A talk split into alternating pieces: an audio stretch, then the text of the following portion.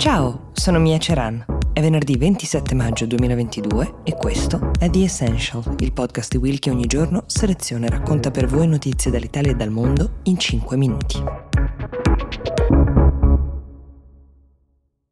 Per chi ha accesso a un'ampia gamma di fonti giornalistiche, la guerra in Ucraina è un racconto con molte sfumature, forse anche con una chiara idea di chi siano le vittime e chi gli oppressori. Per chi invece ha accesso a notizie filtrate, limitate e studiate per ottenere un consenso che potrebbe sembrare difficile da guadagnare, le cose stanno diversamente e non parlo soltanto di chi vive in Russia. La Russia ha recentemente lanciato un'operazione propagandistica con una serie di pulmini dotati di grandi televisori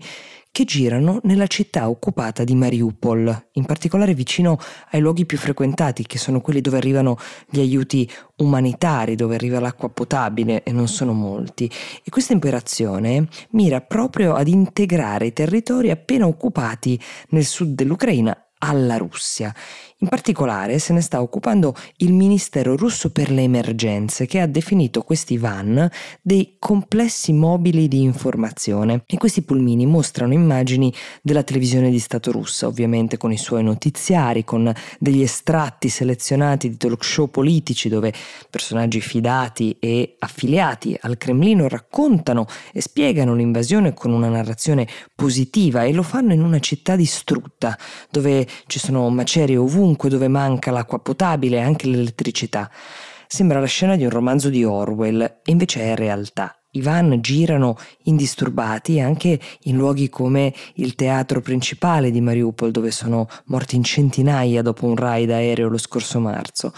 Oltre a questi pulmini ce ne sono altri che pattugliano la città, girano in lungo e largo, in luoghi dove per ben tre mesi non c'è stato un regolare accesso all'informazione, mancava l'elettricità, quindi anche le televisioni erano sconnesse. Il commento di un consigliere ucraino, del sindaco di Mariupol, si chiama Petro Andriushenko, è stato non c'è nulla di più cinico di questa operazione che laddove le persone non hanno nulla da mangiare, dal loro impasto bugie. L'obiettivo della propaganda russa è evidente ed è quello di pacificare in qualche modo perverso, di integrare tutti i territori occupati perpetrando la retorica russa che già da prima dell'invasione sosteneva di non avere alcun obiettivo nell'occupare nuovi territori, ma soltanto nel liberarli. Lo scorso mercoledì Putin ha firmato un documento che accelera le procedure per la richiesta di cittadinanza russa da parte degli ucraini di Mariupol, come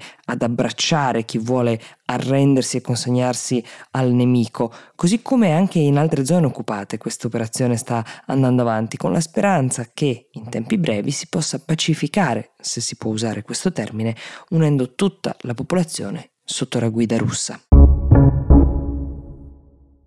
Ci sono parole che sembrano piuttosto scontate, ma in realtà hanno un peso diverso a seconda di chi le pronuncia e in quale momento, ed è il caso di quelle pronunciate dal cancelliere tedesco Olaf Scholz, che ha dichiarato al presidente russo Putin non deve essere concessa alcuna vittoria né tantomeno di poter dettare i termini di una tregua.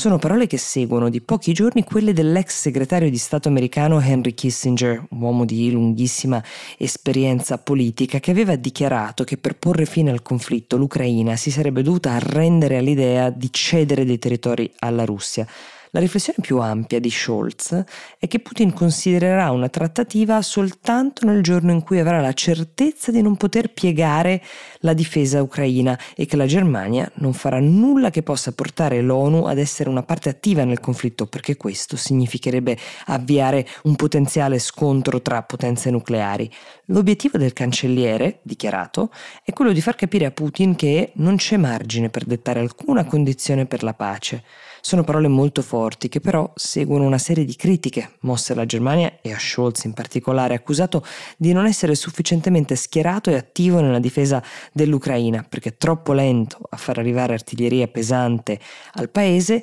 aggredito, e troppo lento nel terminare la propria dipendenza dal gas russo. In chiusura vi segnalo il podcast di Will Città, curato da Paolo Bovio, che parla delle trasformazioni delle nostre città, appunto in un viaggio alla scoperta eh, di come cambiano insieme agli esperti e ai professionisti che inventano oggi i luoghi che abiteremo in futuro. Il link lo trovate nella descrizione, mentre io vi do appuntamento a domani con la puntata del sabato, che come sapete è quella fatta con i vostri suggerimenti e le vostre richieste, che potete inviarci all'indirizzo essential-willmedia.it. Buona giornata.